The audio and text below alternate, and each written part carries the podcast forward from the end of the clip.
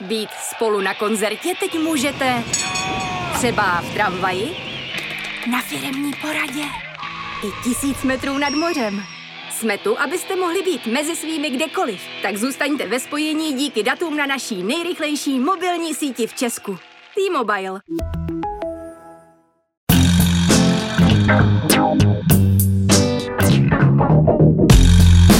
Je pátek 13. října, 597. den od začátku ruského útoku na Ukrajinu. Právě jste si zapnuli stopáž, podcast, který se snaží ukazovat, jak se naše offline životy čím dál tím víc přesouvají online. Mé jméno je Jan Kordovský a tenhle týden se vás chci zeptat. Máte někdo IKEA senzor kvality vzduchu? A ukazuje vám něco jiného než červenou barvu? Já si začínám myslet, že ten můj prostě nefunguje. Dnešní rozhovor se jen těžko může věnovat něčemu jinému než Blízkému východu. Do studia jsem si tenhle týden pozval komunikačního experta Rudolfa Kvíze, se kterým rozebíráme, jak vypadá izraelsko-palestinský konflikt v online prostředí. Ale ještě předtím jsem pro vás vybral přehled těch, alespoň podle mě, nejzajímavějších zpráv z uplynulého týdne. Konflikt mezi Palestinou a Izraelem je evidentně první velkou zkouškou nově platných evropských pravidel o moderaci obsahu na velkých platformách. Evropský komisař pro vnitřní obchod Thierry Breton strávil tento týden tweetováním a dopisováním si s Markem Zuckerbergem a Elonem Muskem. Oba dva varoval a žádal je o vyčištění svých platform od dezinformací, hate speech a dalšího nelegálního obsahu. Meta, respektive Facebook, zareagovala korporátní odpovědí, že na tom samozřejmě soustavně pracují. Elon Musk odvětil, že Breton mu má poslat konkrétní příklady přímo skrz ex Twitter a že netuší, o čem je řeč. Pokuty za nedodržování evropských pravidel Digital Services Act jsou až do výše 6% ročního obratu provozovatelů platform. Americký rozhlas NPR ve své interní komunikaci zveřejnil, že odchod z ex Twitteru, který se spravodajská instituce rozhodla udělat před půl rokem, způsobil pokles návštěvnosti o jediný procentní bod. Hlasový asistent Amazon Alexa minulý týden na otázku ohledně posledních amerických prezidentských voleb odpovídal narrativem Donalda Trumpa o ukradeném hlasování a volebních podvodech. Jako zdroj informací asistent Alexa uváděl alt-right hostingovou platformu Rumble. Nejnovější update publikační platformy WordPress, která pohání více než 40% všech webových stránek, umožňuje zapojení do protokolu ActivityPub. Tahle hodně technicky znějící zpráva je významná, protože tento protokol by se teoreticky v budoucnu měl stát jakousi univerzální digitální identitou napříč platformami. Takže až si zase nějaký miliardář na ketaminu koupí vaší oblíbenou sociální síť, z ActivityPub nebudete jeho rukojmí, když to teda dobře půjde. Severním moři se v pondělí spustila první větrná turbína, která bude součástí největší světové větrné elektrárny na moři. Po dokončení a zprovoznění všech 277 turbín bude elektrárna vyrábět dostatek čisté elektřiny pro 6 milionů domácností. Ropný gigant ExxonMobil koupil za 60 miliard dolarů firmu Pioneer Natural Resources, která se specializuje na těžbu a zpracování ropy z břidlice. Hodnota akcí ExxonMobil se v posledních dvou letech téměř dvojnásobila. Stockholm je prvním hlavním městem, které zakáže vjezd aut na spalovací motor do svého centra. Zákaz začne platit od roku 2025 a zpočátku bude obsahovat oblast o velikosti 20 bloků. V pondělí začala unikat chladící kapalina z ruské části Mezinárodní vesmírné stanice. Tento rok již po třetí. A podle studie z Univerzity v Amsterdamu bude při současných trendech umělá inteligence do roku 2027 konzumovat stejně elektřiny jako nizozemí. Bitcoin aktuálně sežere něco mezi Norskem a Ukrajinou. A co se stalo ještě? Muž ze Sary zveřejnil open source návod, jak svoje bezpečnostní kamery skrz machine learning modely naučit rozpoznávat lišky a jezevce. James Milvar detekci následně napojil na ultrazvukovou sirénu, která zvířata vyplaší pokaždé, když je spatří v zorném poli svého záběru. V Německu se s blížícím se zákazem prodeje třpitek zvedla vlna nákupní paniky. Celebrity z lokální mutace Superstar se na internetu pišní 82 balíčky párty třpitek. Vědci mezi tím objevili mikroplasty v oblacích, které se formují v okolí japonského Fuji. Režisér Ridley Scott se nechal slyšet, že Director's Cut jeho nového velkofilmu Napoleon bude mít stopáž 4 hodiny a 10 minut. Polští herní vývojáři z CD Projektu, kteří stojí za hrou Cyberpunk 77, společně s dalšími vývojářskými týmy založili odbory. Policie vyřešila případ želvičky ukradené z pet centra Doolittle Pet Center Superstore v městečku Shipley v Anglii. A muž z Missouri z 62 kilometry překonal světový rekord v délce plavby ve své pomocí vypěstované a vydlabané obří dýni. A samozřejmě se toho stalo mnohem víc. Třeba v Polsku v neděli proběhnou parlamentní volby a já vám doporučím sledovat našeho Filipa Harcera, který je tam a zodpovědně všechno pokrývá. Ale ještě předtím si poslechněte můj rozhovor s komunikačním expertem Rudolfem Kvízem o tom, jak vypadá izraelsko-palestinský online prostor.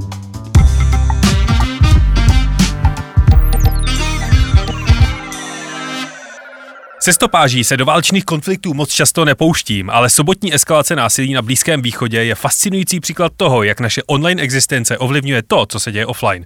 A já jsem moc rád, že se mi do dnešního podcastu podařilo dostat Rudolfa Kvíze, který je ředitelem jedné z předních komunikačních agentur Connector Digital a zároveň má přehled o tom, jak na Blízkém východě vypadá a funguje digitální prostor.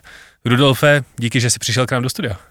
Já děkuji za pozvání a zdravím posluchače stopáže. A já předem rovnou dopředu říkám a děkuji, že se zhostil tak kontroverzního tématu. To asi není za co úplně děkovat. Já musím předem říct, že já nejsem úplně odborník na uh, izraelsko-palestinský konflikt, považuji se za poučenýho lajka, ale uh, určitě je to něco, co je z pohledu komunikace nebo komunikační strategie uh, velmi jako zajímavá dimenze toho konfliktu. To je dobře, že to říkáš, protože lidi, kteří říkají, že jsou odborníky na izraelsko-palestinský konflikt, tak většinou nejsou. Uh, já chci začít úplně od základu. U nás podle mě stále dost často panuje dost milná představa, že na Blízkém východě s výjimkou právě Izraele a třeba Dubaje, tak uh, není ani mobilní signál a těžko se tak můžeme bavit o nějakém kyberprostoru. Jaká je realita přímo na místě? Já si myslím, že uh realita nemůže být víc odlišnější. Eh, v mnoha ohledech si myslím, že to vypovídá eh, tyhle ty předsudky spíš něco o nás. Eh, ta realita Blízkého východu je taková, že většina obyvatel Blízkého východu konzumuje informace úplně stejně jako my.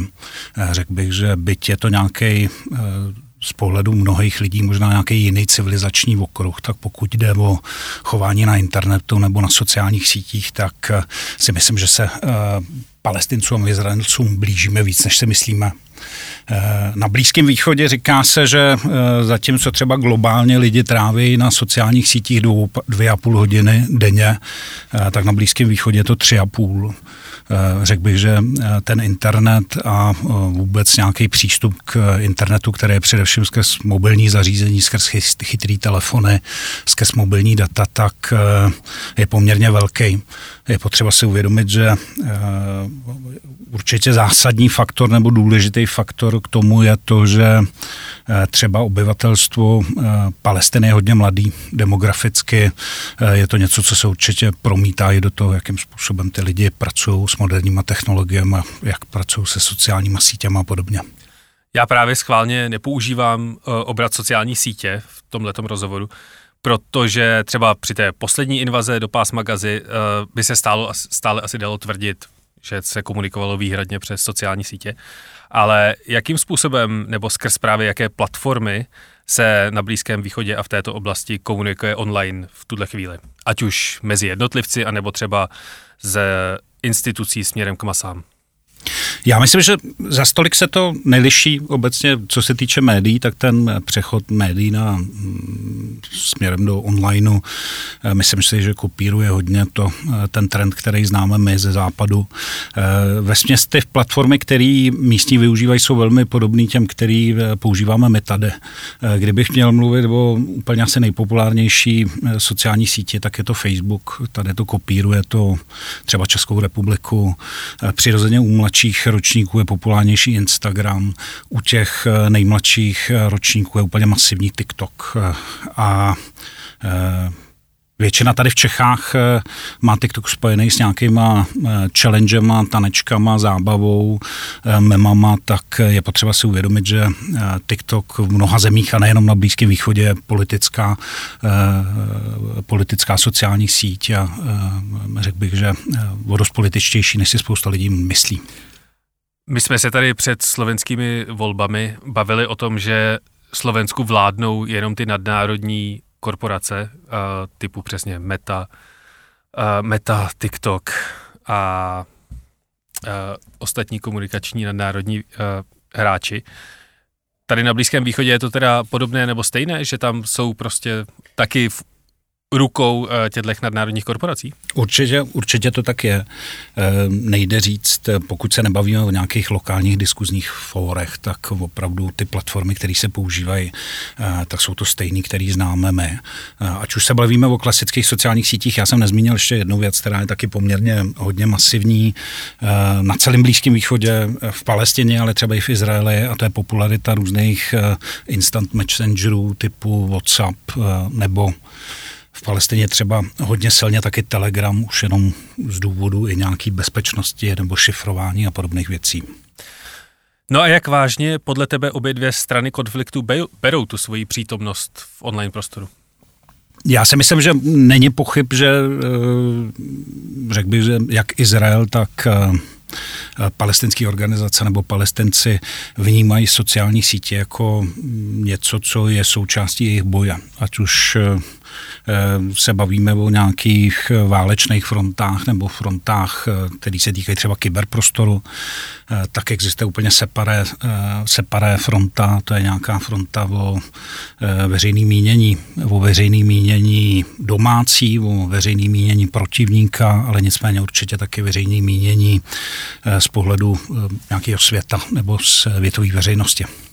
No, kdo se Blízkému východu věnuje, tak eh, ví, že izraelské bezpečnostní složky IDF tak mají svoji vlastní online divizi, která kontroluje online prostor a zároveň se do něj velmi aktivně a moderně snaží dostat svůj vlastní narrativ toho konfliktu. Je to poznat i v tom prvním týdnu toho aktuálního konfliktu? Je to poznat, je to poznat eh, jako nějaká organizovaná, cílená, kontrolovaná komunikace a propaganda je vidět na obou dvou stranách. Je potřeba říct, že eh, vždycky eh, Stejně tak, jako je izraelská armáda silnější protivník, tak i na poli komunikace nebo propagandy eh, IDF má jako investuje do toho velký prostředky, jak finanční, tak i lidský. Dá se říct, že nějaký odbor komunikace izraelské armády vždycky byl jednou z priorit izraelské armády dlouhodobě a ta social media divize, která řeší čistě komunikace na sociálních sítích, tak jenom v izraelské armádě se tomu věnuje na full time jako desítky lidí a bavíme se o sociálních sítích, které jsou určený k externí komunikaci na světový, na světový veřejný mínění. Paradoxně se říká, že vlastně víc lidí v izraelské armádě se věnuje komunikace směrem do světa, eh, než směrem dovnitř do Izraele, eh, čímž myslím hebrejsky psaný účty na sociálních sítích a eh, obecně komunikace tímhle směrem. A říká se to, nebo i IDF vydávají třeba nějaký transparency report, nebo kdo, ví, kdo ví co, aby ukázali, jakým způsobem pracují v online prostoru? Já bych řekl, že v tomhle tom Izraelská armáda vždycky byla poměrně docela hodně transparentní i tím, že e, opravdu ten odbor komunikace v armádě vždycky byl poměrně hodně silný. V odboru komunikace komunikuje nějakých 400 eh, lidí na full time aktivních vojáků, má další víc než možná tisíc, dva tisíce rezervistů. E, řekl bych, že izraelská armáda se častokrát učila, účastnila i různých u různých konferencí sdílela tohle know-how, vysvětlovala, proč eh, to má prioritu z pohledu armády. Myslím si, že v tomhle tom směru je to jako skutečně realitou. Je to taky, je to vidět i na eh, sociálních sítích dlouhodobě eh, kanály na sociálních sítích izraelské armády vždycky byly považovány, vždycky byly jako největší nebo eh, v úvozovkách nejlepší po, řekněme, Spojených státech nebo po komunikaci eh, armády Spojených států, která zase pracuje s úplně jinýma eh, prostředkama, s jiným kapitálem, ať už lidským nebo finančním. A přišla s tou sobotní vlnou útoků na Izrael i viditelná vlna online propagandy z palestinské strany? Určitě jo, je, je, vidět, je vidět, je to vidět i u toho obsahu, který řekněme Hamas šíří, nebo ty jednotky, které šíří, vlastně, když si posluchači uvědomějí, tak ty první ty první videa, na kterých byly vidět eh, prostě speciální jednotky Hamasu, jak se snášejí z nebes do gazy, nebo jak auta a buldozery překonávají eh, hraniční pásmo a hraniční ploty, tak se v podstatě objevily a byly šířený, profesionálně sestříhaný pár hodin po tom samotném útoku. Eh, je vidět v tomhle tom, že stejně jako Izraelci pracují s nějakýma embedded eh, informačníma důstojníkama, který se tam pohybují v terénu. Ta produkce se pohybuje opravdu s těma jednotkama, tak velmi podobný je to eh, i u Hamasu. Co je takový, jako v čem je podle mě zásadní rozdíl je, že zatímco IDF si vždycky budovala silný účty na sociálních sítích, tak eh, naopak eh, eh, palestinské organizace čist, už čistě jenom z pragmatických důvodů zrušení těch účtů a podobných věcí se spíš snažilo mít více různých decentralizovaných účtů, protože přirozeně eh, ty účty logicky porušovaly zásady, ať už se týkají nějakého terorismu nebo eh, samotných, samotných zásad používání těch sociálních sítí jednotlivých. Jsou tyhle ty účty a tyhle ty snahy sjednoceny pod kontrolou Hamásu, nebo si ty jednotlivé frakce a skupiny jedou svoje vlastní kanály a obsah a není to tak podobně centrálně řízené jako na straně Izraele? Já si myslím, že jako eh, každá v úvozovkách organizace si jede vlastní komunikace. Zároveň si musíme uvědomit, že asi, já bych řekl, že o dost úspěšnější z pohledu komunikace eh, je takový ten palestinský občanský žurnalismus, spíš jako účty eh, obyčejných lidí, sympatizantů, než, než, než Eh, účty, které by byly nějakým způsobem centrálně řízení těma jednotlivými frakcemi. Co je třeba potřeba si taky říct, že eh, na jednu stranu, pokud se bavíme o palestinských eh, územích a primárně teda o Gaze, ale platí to i o územích, které jsou pod zprávou, palestinskou samozprávou, tak to nejsou úplně eh, svobodný místa, ať už se to týká nějaký komunikace eh, ze strany médií nebo jednotlivců. V minulosti se několikrát stalo, že eh, lidi byli pronásledovaný, vyslíchaný Hamásem za kritiku směrem k Hamásu. Stejně tak Izrael postihuje spoustu palestinských aktivistů, který šíří nebo viní nebo zatkne za šíření nějaký propagandy. Takže já bych řekl, že ta situace je taková, že přirozeně přirozeně eh, Hamas, eh, palestinský islámský džihad a další skupiny eh, jedou své vlastní komunikační linky, zároveň ale monitorují přirozeně to, co píšou ostatní palestinci, to, co se o nich píše v zahraničí, to, co o nich píšou izraelský kanály. Fungují na té arabské straně konfliktu podobné online formáty, na které jsme zvyklí tady u nás na západě, od live streamů přes poutavé grafiky, které dělá samozřejmě i IDF, až po memy? Já bych řekl, že ty formáty jsou trošku, trošku jiný. Obecně se asi dá říct, že palestince se vždycky bráli o trošku víc vážnějc než izraelská armáda, která občas používala eh, sociální sítě k takovému trolení nebo humoru hmm. nebo něčemu takovému, co je nám asi bližší. Eh, palestinci hodně se používali videa z různých útoků. Eh, myslím si, že ty videa, které byly vidět teď, tak budou kolovat ještě jako nějaký mobilizační materiál poměrně docela hodně dlouho. Eh, častokrát historicky palestinci rádi používali infografiky, to je taková společná obsese spoustu eh, ozbrojených skupin na Blízkém východě eh, vydávat úspěchy, nějakým způsobem je vizualizovat. Úplně jako palestinský memy existují, ale neřekl bych, že jsou tak silný. Spíše to, to, že ty memy pak vytvářejí různý memlordi z, z řad sympatizantů obou dvou stran. Jo. Když se podíváme na ta palestinská videa, která mají hodně tu propagandistickou uh, náturu a, a podobná, podobná videa vydávají uh, i třeba ozbrojené složky v Iránu, tak uh, nám na západě přijdou trochu směšná a přehnaná, jak kdyby byly z uh, nějakého ironického uh, villain filmu. A mě vždycky zajímalo, jestli ta strana, na kterou to má působit, tak uh, to opravdu bere tak, jak je to míněno. Že jsou ohromeni tím, eh, co vlastně se jim prezentuje. To je poměrně složitá otázka, nicméně já si myslím, že primární odpověď na ní je taková, že my nejsme úplně cílovka. Ty videa mají mít nějaké jako ta propaganda vydávaná Hamasem má dvě takové hlavní cílové skupiny. Jedna jsou protivníky, který mají nějakým způsobem zastrašit, druhá jsou sympatizanti, který mají nějakým způsobem aktivovat nebo, nebo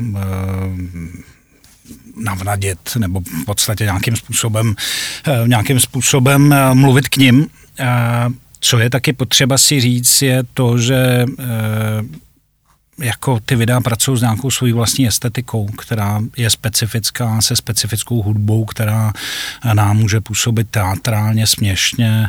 Eh, jako je to tak v tomhle tom, a to se netýká jenom asi Palestiny, když člověk vidí eh, vojenský přehlídky iránské armády nebo cvičení Egypta, kdy to je takové jako zvláštní směs proskakování zapálenýma obručema a, a, jako drily a nácviky, tak Eh, tak eh, je to, je to v tomhle tom jiný svět, stále říkám, jako eh, musíme si uvědomit, že nejsme, nejsme úplně cílovým, cílovým publikem veškerý komunikace. Řekl bych, že o dost důležitější pro Hamas je třeba mobilizace jako ulice v arabském světě nebo blízkovém jako východním světě, než úplně to, co si my myslíme o tom, o těch videích a Eh, o tom, v jakém duchu se nesou. Pojďme se vrátit zpátky k těm platformám, které teda tady známe. A u nás eh, v Evropě, ve střední Evropě, kde se mluví jinak než anglicky, tak eh, ty jednotlivé platformy vlastně nezvládají moderovat obsah ani, ani u nás, a to píšeme latinkou. Jak moc v uvozovkách divoký západ jsou tyhle ty klasické sítě ve valéčné oblasti, kde se na jedné straně píše hebrejsky a na druhé straně arabsky? Já si myslím, že tam jsou takové dvě věci. Část těch, část těch platform je moderovaná, část těch platform moderovaná vůbec není. Uh, typicky třeba Telegram je populární z pohledu šíření nějakých Eh, militantních videí nebo něčeho takového. To jsou věci, které by asi úplně na Facebooku nepřežily díl než několik desítek minut. Eh, asi mezi ty nejmoderovanější platformy přirozeně patří platformy Meta. Eh, Twitter úplně nesympatizuje s obsahem, třeba který produkuje Hamas, ale trvalo poměrně docela dlouho, než začal ty účty mazat, což začaly mazat někdy včera, předevčírem. E, nicméně tam je to taková jako tím, jakýma změnama si ta společnost prošla, tím, že vlastně byli vyházený veškerý e, lidi, kteří se tam měli starat o nějakou moderaci e, docela s pompou ze strany Elona Muska, tak přirozeně ta sociální síť je, to úplně nemá vůbec síly nebo možnosti moc jako odbavovat, cenzurovat věci, které se objevují. TikTok je jeden z důvodů, proč TikTok je populární, je tak taky, že to eh, pokud eh, netočíte zrovna videa o eh, čínské komunistické straně, tak vám úplně žádná velká cenzura nehrozí. Tak to je potřeba si říct. Co je taky hodně specifický pro izraelsko-palestinský konflikt, je, že i to moderování má určitý bias. Eh, spoustu eh, Arabů nebo Palestinců dlouhodobě si stěžuje na to, že zatímco obsah, který se dá označit jako závadový a je pro arabský nebo pro palestinský, eh, bývá promptně mazaný, tak výzvy k násilí, které jsou třeba ze strany izraelské krajní pravice, který vyzývají k útokům na Araby, tak procházejí bez povšimnutím.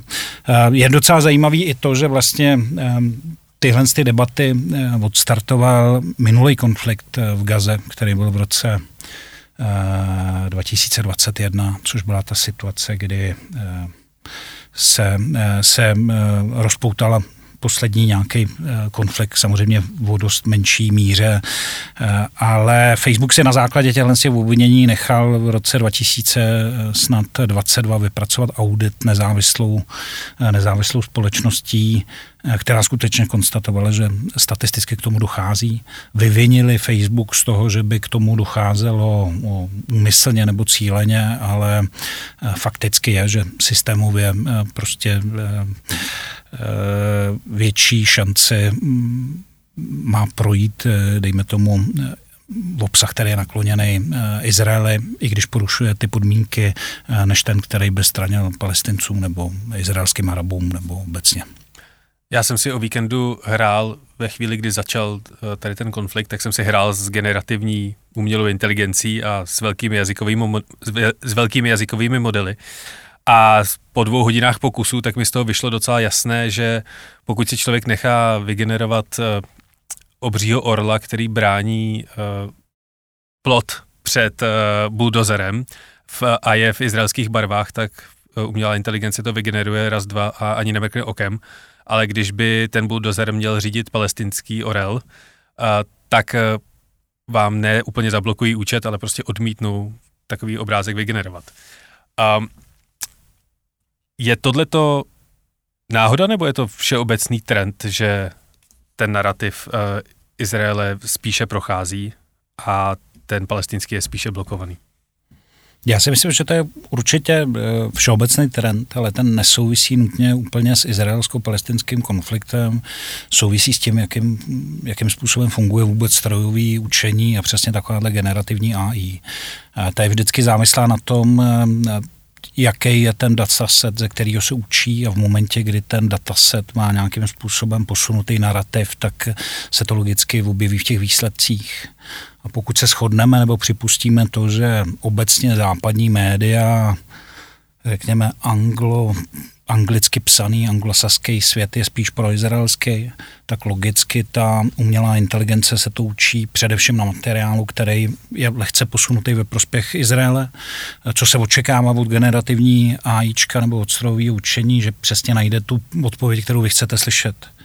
Eh, logicky, kdyby ta situace byla taková, že by se chat GPT učilo na modelech, který eh, čerpají data třeba z arabského světa, který logicky bude vysloveně pro palestinské zvětšenové části proti izraelské, eh, tak by ty znamínka plus minus byly v opačném gardu. Pravděpodobně by ten rozdíl byl ještě větší. Nicméně řekl bych, že to není něco, co by bylo střílený, že by ty, že by ty um, umělé inteligence v sobě měly nějakou jako složku, která by to algoritmicky upřednostňovala nebo se snažila někam posouvat, ale eh, je to daný čistě tím, že pokud Eh, se stroje učejí na datech, který nějakým, nějaký bias mají, eh, nějakým způsobem jsou zabarvený, tak logicky eh, z toho lezou odpovídající výsledky. Ty jsi zmiňoval, že z Twitteru, jak já mu oblíbeně říkám, ex-Twitter, miz, začaly mizet ty příspěvky až před dnem až dvěma. Myslíš si, že to mohlo být na základě aktivity Thierry Bretona, který začal na Ilona Maska tweetovat, že by si na to měl dávat pozor? Já si upřímně myslím, že Elon Musk je taková jako neřízená střela, že se rozhoduje velmi impulzivně. Myslím si, že to určitě bylo direktivně ze strany Elona Muska, který zavolal inženýrům a řekl jim, ať se nyní soustředí na to sundat nějakou pro Hamas nebo pro uh, palestinskou militantskou síť uh, účtu. Uh, jestli to bylo na podnět EU, dovedu si představit, že to mohlo být na druhou stranu stejně, tak si dovedu představit, že upřímně Eh, pro Maska je Thierry Breton nějaká jako eh, postavička, k jejíž radama se může a nemusí řídit. Ty jsi zmiňoval uh, žurnalisty přímo na místě z uh, řad normálních lidí a jedním z takových nejznámějších online příběhů z tohoto regionu tak je Twitterový účet uh, Farah Baker, uh, který v roce 2014 velkou mírou přispěl k tomu, že uh, západní digitální prostor, tak viděl i tu druhou stranu konfliktu, té, té tehdejší invaze do Gazy. A můžeš posluchačům tady toho podcastu přiblížit, o co vlastně šlo a v čem byl tenhle účet tak přelomový? Já si myslím, že byl přelomový především v tom, že nabídl západnímu publiku úplně jiný pohled, než na který byli do téhle chvíli zvyklí.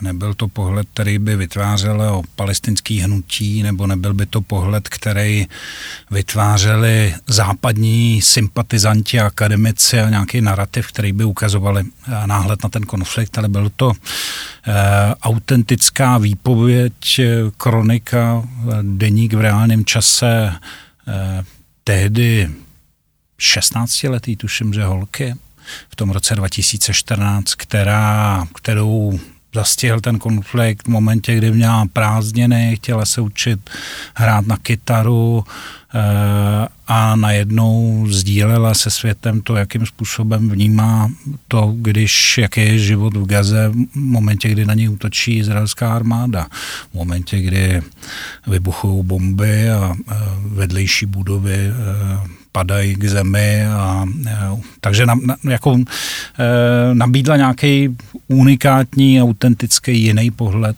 e, na ten konflikt, který přirozeně e, s kterým se troufnu říct, dokázalo stotožnit o dost víc lidí, než s něčím, co jim říká e, zakuklený palestinec v úvozovkách nebo, e, nebo mluvčí izraelské armády v uniformě tak v tomhle tom, tohle to byla přelomový. Já si myslím, že jako tu sílu sociálních sítích si e, začal, začal Izrael uvědomovat ještě o trošku dřív.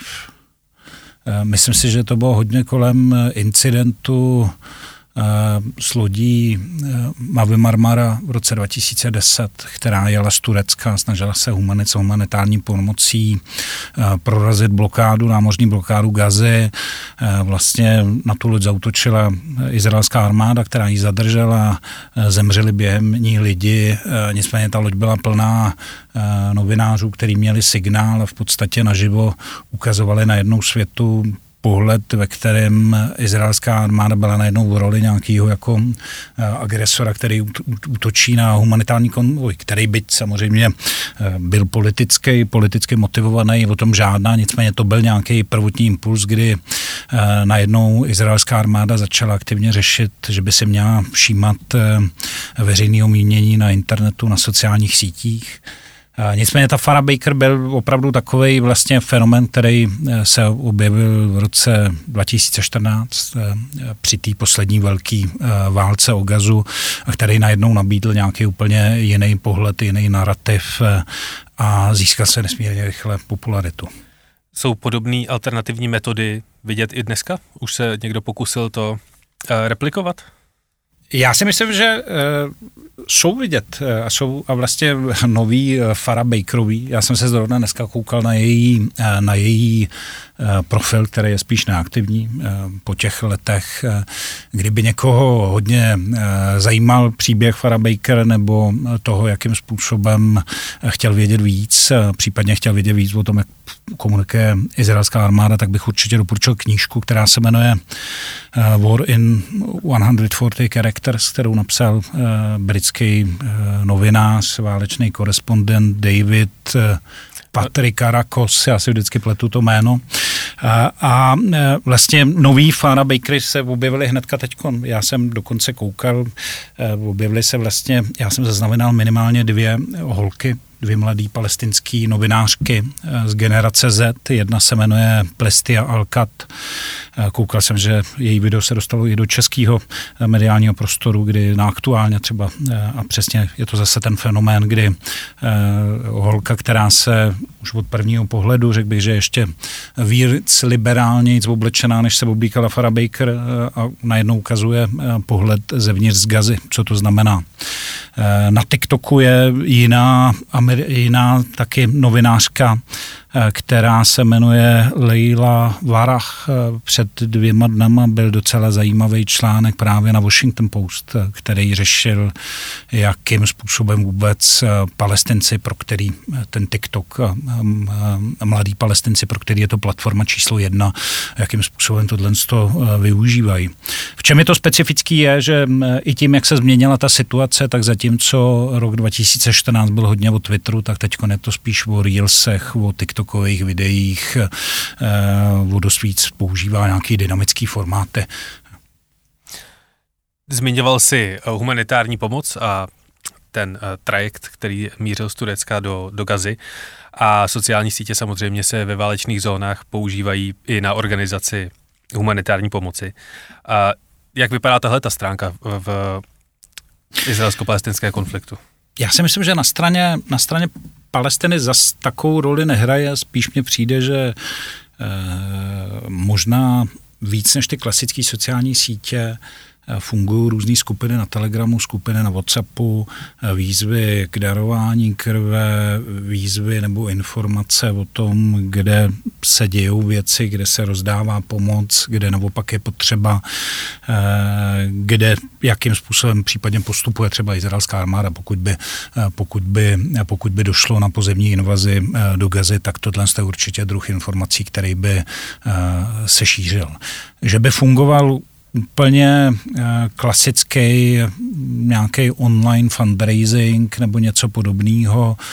Jistě existují výzvy veškerých různých možných humanitárních organizací od eh, eh, červeného půlměsíce až po spoustu nevládek, ale řekl bych, že jako v každodenním životě těch lidí je o dost víc takový ten praktičtější, praktičtější informační e, servis.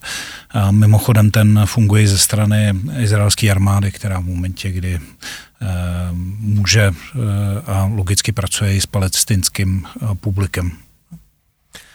Ty si letos, abychom to vrátili zpátky úplně na začátek a o našich paradigmatech a představách toho, jak funguje arabský svět, tak ty si letos na jaře absolvoval individuální cestu po Iránu, který bývá vnímán jako součást jakési osy zla. A měl si příležitost sledovat i tamní digitální prostor a jak pro běžné Iránce vypadá? Já si myslím, že eh, Iránský digitální prostor je především obětí politiky iránské vlády, která cenzuruje přístup na spoustu sociálních sítí, spoustu uh, Iránců opravdu žije dnes a denně ne s jednou VPN, ale s několika, který jim umožňují. Takže je to je to poznamenaný hodně tímhle s tím. Na druhou stranu dá se říct taky, že pro iránskou veřejnost sociální sítě byly určitě klíčový mobilizační a informační servis eh, během všech protivládních eh, protestů. To je způsob, jakým způsobem se eh, svolávají demonstrace, jakým způsobem se šířejí důkazy, jakým způsobem se šířejí videa. Řekl bych, že pro, řekl bych, že pro drtivou většinu Iránců sociální sítě je jediný přístup k nějakým necenzurovaným, nefiltrovaným dostupným informacím, pokud se dostanou přes ty technické e, překážky, kterým e, tyhle si kladou. Je potřeba si taky říct, že Irán je mm, represivní režim, který určitě má takový jako velmi Eh, obojaký vztah k sociálním sítím. Na jednu stranu zakazuje svým občanům eh, třeba používat sociální sítě typu Twitter, což, což eh, nemění nic na tom, že nejvyšší duchovní vůdce Ayatollah Khamenei tam má uh, oficiální účet jo, v angličtině. Takže ten, ten, ten, ten vztah toho režimu k těm sociálním sítím vždycky byl takový problematický. Uh, nicméně já bych řekl, že pokud se koukneme realisticky na iránský digitální prostor, tak to je určitě bitevní pole asi jediný bitevní pole, kde vítězejí ty opoziční reformní liberální síry nad tím konzervativním státem. Eh, ve všech ostatních aspektech života bohužel eh, je to naopak. A podobně jako v Palestině je v Iránu využíváno primárně to velké trio sociálních sítí, stejně jako, stejně jako u nás? Určitě jo, já bych řekl, že z, z praktických eh, důvodů je hodně používaný třeba eh, WhatsApp a Telegram. Eh, Telegram především tím, že se hůř eh, cenzuruje. Eh, nicméně ano, pro Iránce je Facebook, Instagram, TikTok, to jsou určitě sociální sítě, kde mají účet, byť se na něj dostávají s různýma obtížema. Co je takový specifický, já když jsem vždycky potřeboval s někým komunikovat v Iránu, tak jediná úvozovkách platforma, kterou ten režim eh, necenzuruje, tak je Skype. Takže pokud si s někým potřebujete volat nebo psát, tak doporučuji, eh, máte nějakého kamaráda v Iránu, tak eh, nainstalovat si Skype. A jinak jedna z věcí, kterou já si myslím, a dlouhodobě se o ní mluví, pro, jak už jsem zmiňoval, ten internet a sociální sítě jsou trošku pro iránský režim problém. Iránský režim se velmi silně inspiruje a technologicky spolupracuje s Čínou ať už se to týká nějakých náznaků eh, společenského kreditu, monitoringu lidí, využívání umělých inteligencí, spoustu Iránců si logicky bojí, že sociální sítě a internet bude určitě směr, kde jde čekat nějakou informační ofenzívu ze strany iránského režimu. Kam by si posluchače poslal, kdyby je tohle téma? Všeobecně komunikace na internetu mimo západní civilizaci. eh, chtěli nějakým způsobem se naučit nebo sledovat?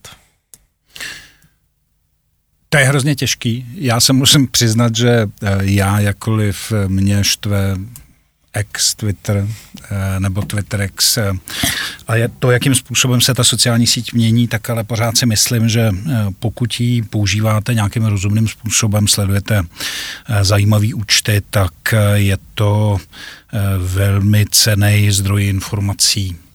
Já jsem vždycky u nějakých konfliktů, mně se vždycky vyplatilo Eh, nedbat úplně na to, jaký ty účty mají bias, eh, eh, ale spíš se spolíhat na to, aby nedávali nějaký manipulativní nebo lživý vyjádření.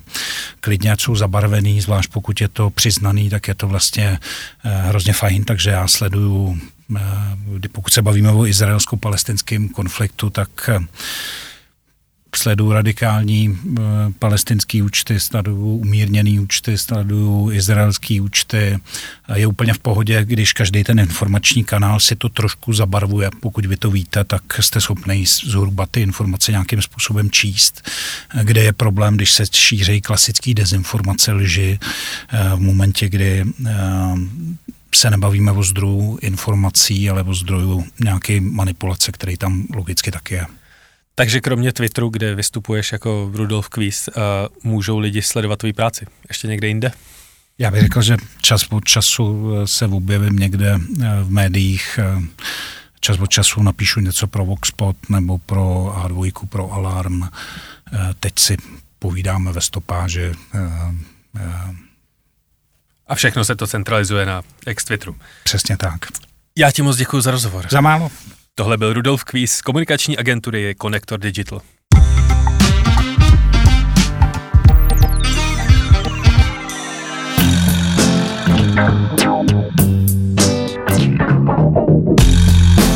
A to je ode mě pro tento týden opět a zase vše. Pokud byste ve stopáži rádi slyšeli rozbor nějakého dalšího online fenoménu, napište mi prosím na jan.kordovský.cz. A můžete k tomu třeba přihodit tipy, kam o víkendu vyrazit v Berlíně.